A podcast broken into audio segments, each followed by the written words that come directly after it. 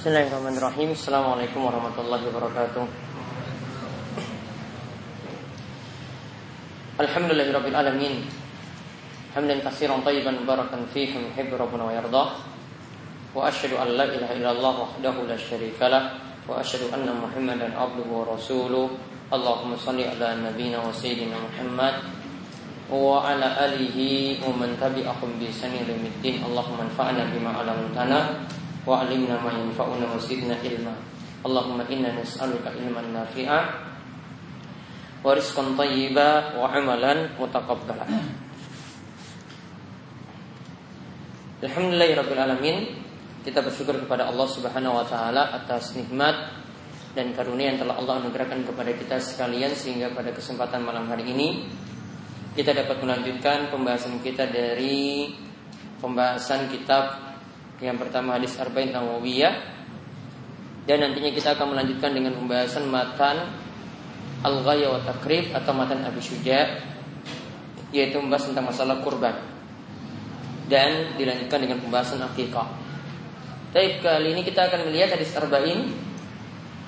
Setelah kita lihat pada kesempatan sebelumnya hadis ke-30 Kita lihat kali ini Al-Hadis Al-Hadi Wasalasun Hadis nomor 31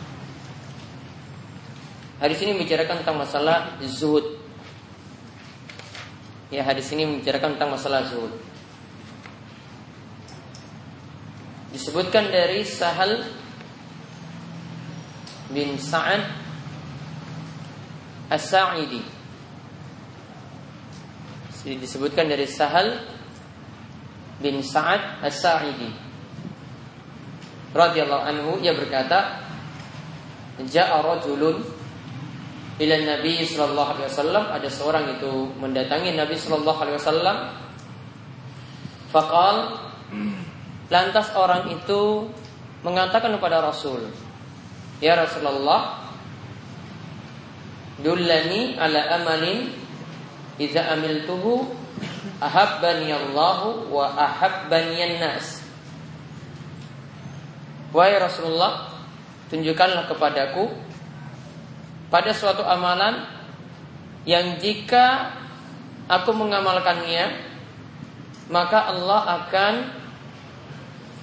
mencintaiku nas dan manusia pun juga akan mencintaiku. Kemudian ketika itu Rasul Shallallahu Alaihi Wasallam memberikan jawaban untuk pertanyaan tadi. Izhad fit dunya yuhibbakallah.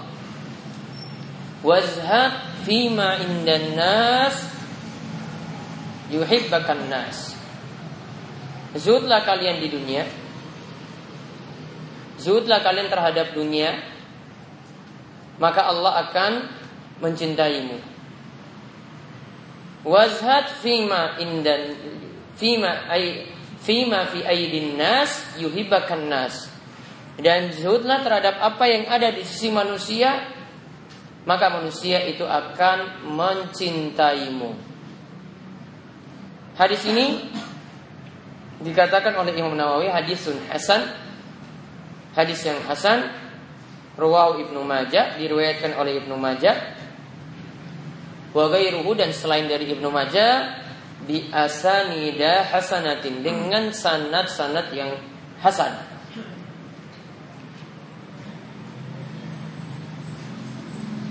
Jadi di sini kesimpulan para ulama juga di sini tidak bermasalah. Dan isi pembahasan dalam hadis ini ada dua. Isi pembahasan dari hadis ini ada dua, ada dua wasiat. Yaitu yang pertama, Nabi perintahkan untuk zuhud fit dunya yaitu zuhud pada dunia yang ini nantinya akan mendatangkan kecintaan Allah zuhud pada dunia yang nantinya akan mendatangkan kecintaan Allah kemudian yang kedua mengajarkan tentang zuhud pada apa yang ada di sisi manusia maka akan mendapatkan kecintaan manusia.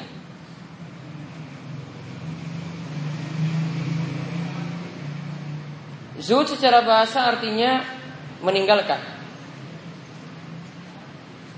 Ya zuhud secara bahasa itu artinya meninggalkan. Namun pengertian ini bukan berarti ketika kita artikan zuhud pada dunia berarti kita meninggalkan dunia. Nanti ada penjelasannya secara tersendiri. Para ulama punya berbagai macam pengertian mengenai zuhud. Ya, para ulama punya beberapa pengertian mengenai zuhud. Dan nanti saya akan sebutkan beberapa pendapat dari Ibnu Rajab yang beliau nukilkan tentang pendapat zuhud di sini dan beberapa contohnya dari perkataan para ulama. Namun kesimpulan yang paling bagus ya definisi zuhud ini apa yang dijelaskan oleh Ibnu Qayyim menceritakan apa yang dikatakan oleh gurunya Syekhul Islam Ibnu Taimiyah disebutkan dalam kitab Madarijus Salikin. Di mana Ibnu Taimiyah itu mengatakan zuhud itu nanti berbeda dengan wara. Ya zuhud itu nanti berbeda dengan wara. Kalau zuhud itu artinya tarku ma la fil akhirah tarku ma la fil akhirah meninggalkan sesuatu yang tidak bermanfaat di akhirat meninggalkan sesuatu yang tidak bermanfaat di akhirat. Jadi untuk akhiratnya hal-hal yang tidak manfaat dia tinggalkan. Bukan hanya berbahaya. Pokoknya yang tidak manfaat dia tinggalkan. Apalagi yang berbahaya. Apalagi yang dinilai dosa. Ini yang tidak bermanfaat untuk akhiratnya saja dia tinggalkan. Sedangkan warak kata Ibnu Taimiyah al-wara'u tarku ma takhafu dararuhu fil akhirah. Yaitu meninggalkan sesuatu yang akan membahayakan di akhirat. Meninggalkan sesuatu yang akan membahayakan di akhirat.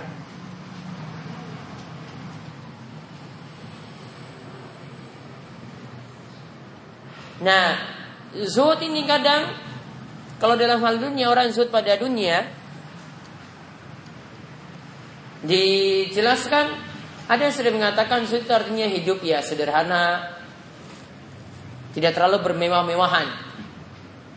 Kemudian ada yang katakan untuk warok tadi itu sikap kehati-hatian. Seperti yang telah kita bahas dalam hadis ke-6 dari hadis An-Nu'man bin Bashir ya dari hadis An-Nu'man bin Bashir tentang perkara-perkara yang masih samar antara halal dan haram kita diperintahkan untuk meninggalkannya. Perkara yang masih samar antara halal dan haram ini di, belum kita pastikan ini halal atau haram. Atau bagi sebagian orang itu tidak paham ini halal atau haram maka lebih baik dia meninggalkannya. Dia mencari langkah aman. Ya, dia mencari langkah aman kalau dia mau bersikap warak. Adapun beberapa pengertian terlebih dahulu. Ada pengertian yang bagus. Sekarang kita bahas yang pertama dulu zuhud pada dunia. Ya, zuhud pada dunia. Ada pengertian yang bagus yang dikatakan oleh Ibnu Rajab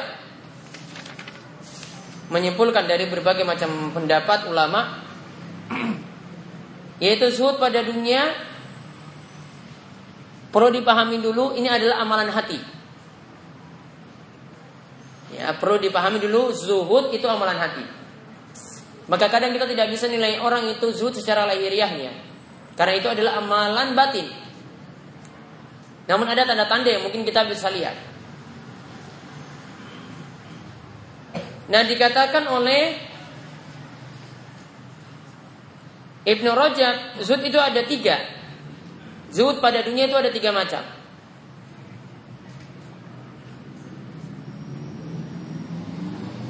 Yang pertama Yakin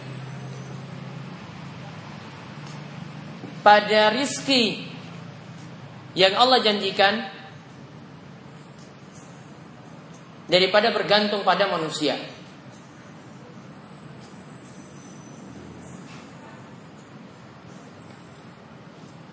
ya. Yakin pada rizki yang Allah itu berikan dan tidak bergantung pada manusia. Jadi dikatakan kalimatnya oleh Ibnu Rajab ayakunul abdu bima fi yadillah austak minhu bima fi nafsihi. Yaitu dikatakan so jika seorang itu yakin pada apa yang dijanjikan oleh Allah lebih besar rasa percayanya pada apa yang ada di sisi Allah daripada apa yang ada di sisi dirinya sendiri. Artinya dia tidak merasa bergantung pada dirinya, tidak merasa pede dengan dirinya, namun dia bergantung kepada Allah Subhanahu wa taala. Jadi rasa yakinnya itu sangat besar kepada Allah. Maka ketika dia bekerja, ketika dia menempuh ujian, maka dia tahu saya sudah menempuh jalan seperti ini dan saya tawakal pada Allah, nanti Allah yang akan memberikan kemudahan dan janji yang pasti. Kemudian yang kedua,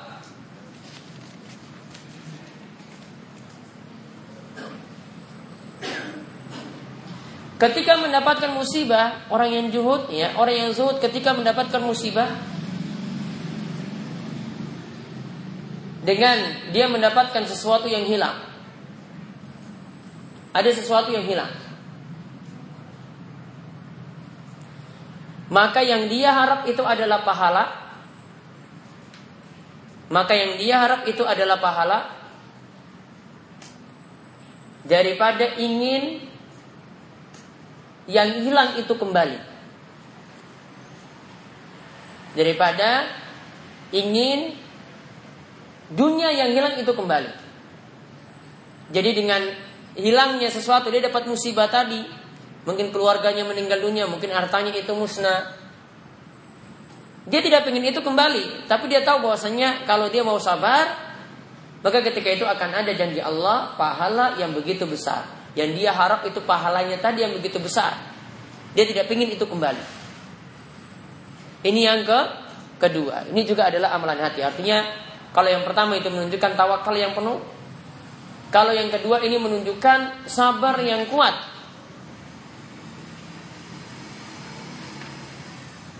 Sabar yang kuat dari seseorang. Kemudian yang ketiga.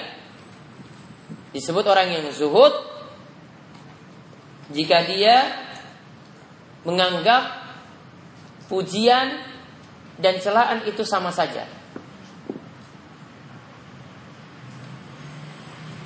Ya tanda zuhud pada dunia tadi dia menganggap celaan dan pujian itu sama saja.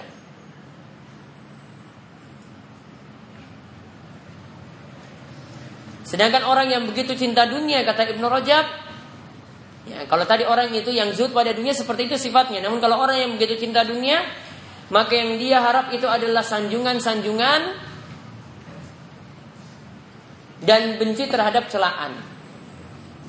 Jadi ya sanjungan yang begitu dia nanti-nantikan. Kalau ada celaan dia tidak mau bersabar, tidak betah. Nah itu kesimpulannya tiga hal tadi yang dikatakan oleh para ulama disimpulkan oleh Ibnu Rajab tiga hal tadi yang dikatakan seorang itu disebut zuhud. Kemudian ada perkataan yang lainnya lagi.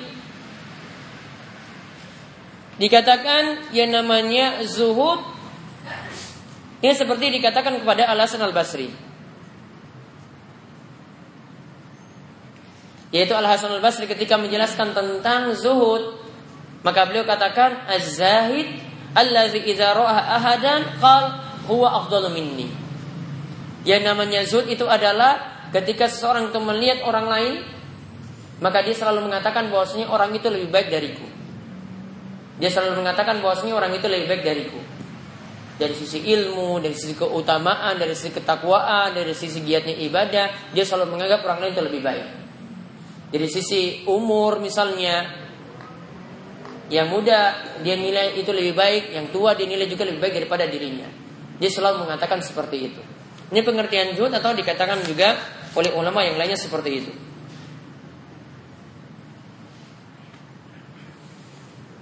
Itu tadi seputar masalah zuhud tadi dalam menilai orang.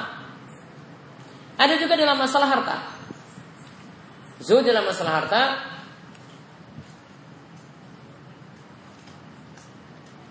Pernah sebagian orang yaitu Ibn Rajab katakan, saya rasa ini adalah Imam Ahmad yang ditanya. Yaitu Imam Ahmad itu ditanya mengenai seorang yang punya harta. Apakah orang yang punya harta itu disebut orang yang zuhud? Apakah orang yang punya harta melimpah itu disebut dengan orang yang zuhud? Pantas disebut dengan orang yang zuhud? Padahal tadi sebagian orang itu katakan yang namanya zuhud artinya hidup sederhana pas-pasan. Maka Imam Ahmad mengatakan, "Ingkana la yafrah bi ziyadatihi wa la yazan bi naqsihi." Atau Orang yang zuhud ya tidak apa-apa dia memiliki harta, Asalkan ketika harta itu bertambah dia tidak begitu sombong. Kemudian ketika harta itu berkurang dia tidak begitu bersedih. Ketika harta tadi itu bertambah dia tidak sombong dengan bertambahnya harta. Dan ketika harta itu berkurang dia tidak bersedih, tidak terlarut dalam kesedihan. Dan diceritakan yang lainnya oleh Imam Ahmad pula Imam Ahmad ditanya bagaimana kalau ada orang yang punya uang seribu dinar. Ya, yang punya uang alf dinar, seribu dinar. Seribu dinar kalau untuk zaman ini yaitu sekitar dua setengah miliar. Ya, kalau dikonversikan seperti itu, dua setengah miliar rupiah. Maka bagaimana kalau orang punya uang seribu dinar tadi, apakah dia dapat disebut dengan orang yang zuhud? Maka Imam Ahmad mengatakan bisa dia disebut orang yang zuhud asalkan apa? La yafra idza zadat wa la yahzan. Yaitu orang tadi yang punya harta melimpah tadi dia tidak begitu sombong dengan bertambahnya harta dan juga dia tidak begitu sedih dengan berkurangnya harta tersebut.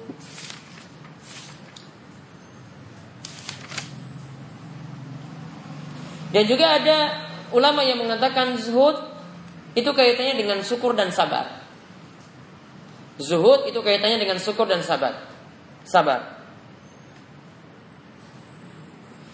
Pernah dikatanyakan kepada Sufyan bin Uyainah. Ditanyakan pada Sufyan bin Uyainah tentang masalah mani zahid fid dunya. Siapa orang yang zuhud di dunia? Maka ketika itu Sufyan bin Uyainah mengatakan man iza an'ama alaihi syakara. Iza un'ima alaihi syakara wa iza tuliya sobara. Yaitu jika seorang itu diberi nikmat dia itu bersyukur. Kemudian jika dia diberi musibah dia itu mau bersabar. Itu juga disebut dengan orang yang zuhud pada dunia.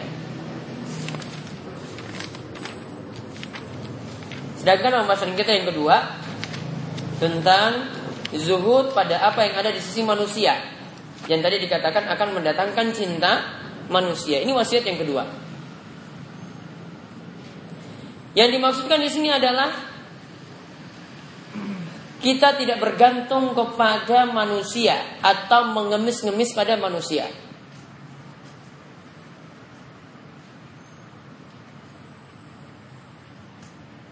Ya kita tidak bergantung pada manusia atau mengemis-ngemis pada manusia.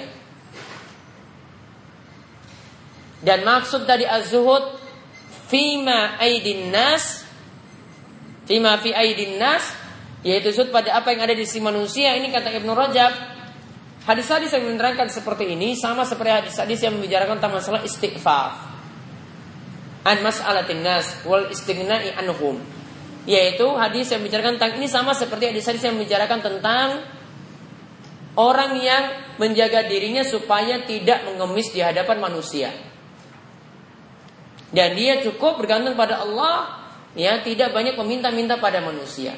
Artinya dia mau bekerja keras. Artinya dia mau berusaha, tidak meminta-minta pada orang lain.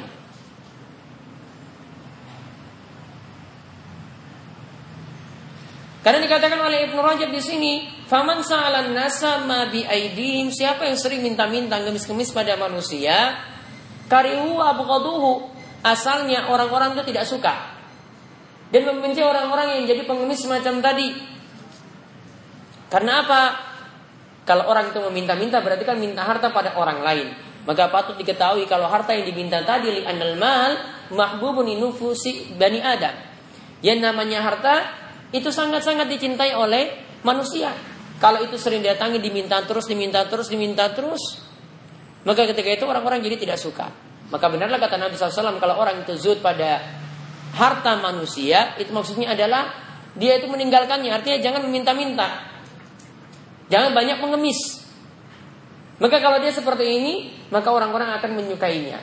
Karena seperti ini saya dia tidak mengemis, dia mau bekerja, mau cari yang halal.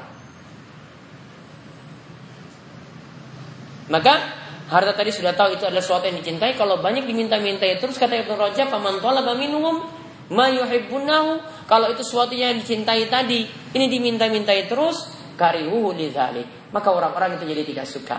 Berarti kalau orang tidak mengemis, manusia itu akan menyukai dirinya. Apalagi kalau hidupnya pas-pasan dan dia berusaha untuk tidak mengemis pada orang lain. Jadi intinya ada dua wasiat dalam hadis ini. Yang pertama adalah azud fi uh, azud fi, fi dunya, zuhud di dunia. Yang tadi pengertiannya ada beberapa yang telah disampaikan. Intinya zuhud pada dunia itu meninggalkan sesuatu yang tidak bermanfaat untuk akhiratnya. Kemudian yang kedua adalah zuhud fi ma fi aidin nas yaitu meninggalkan hal-hal meninggalkan apa yang ada di tangan manusia yaitu tidak bergantung kepada manusia tidak banyak meminta-minta atau mengemis hanya bergantung kepada Allah dan dia berusaha untuk bekerja keras dalam mencari nafkah yang halal untuk dirinya. Wallahu a'lam ini yang kita kaji untuk hadis arba'in an-nawawiyah.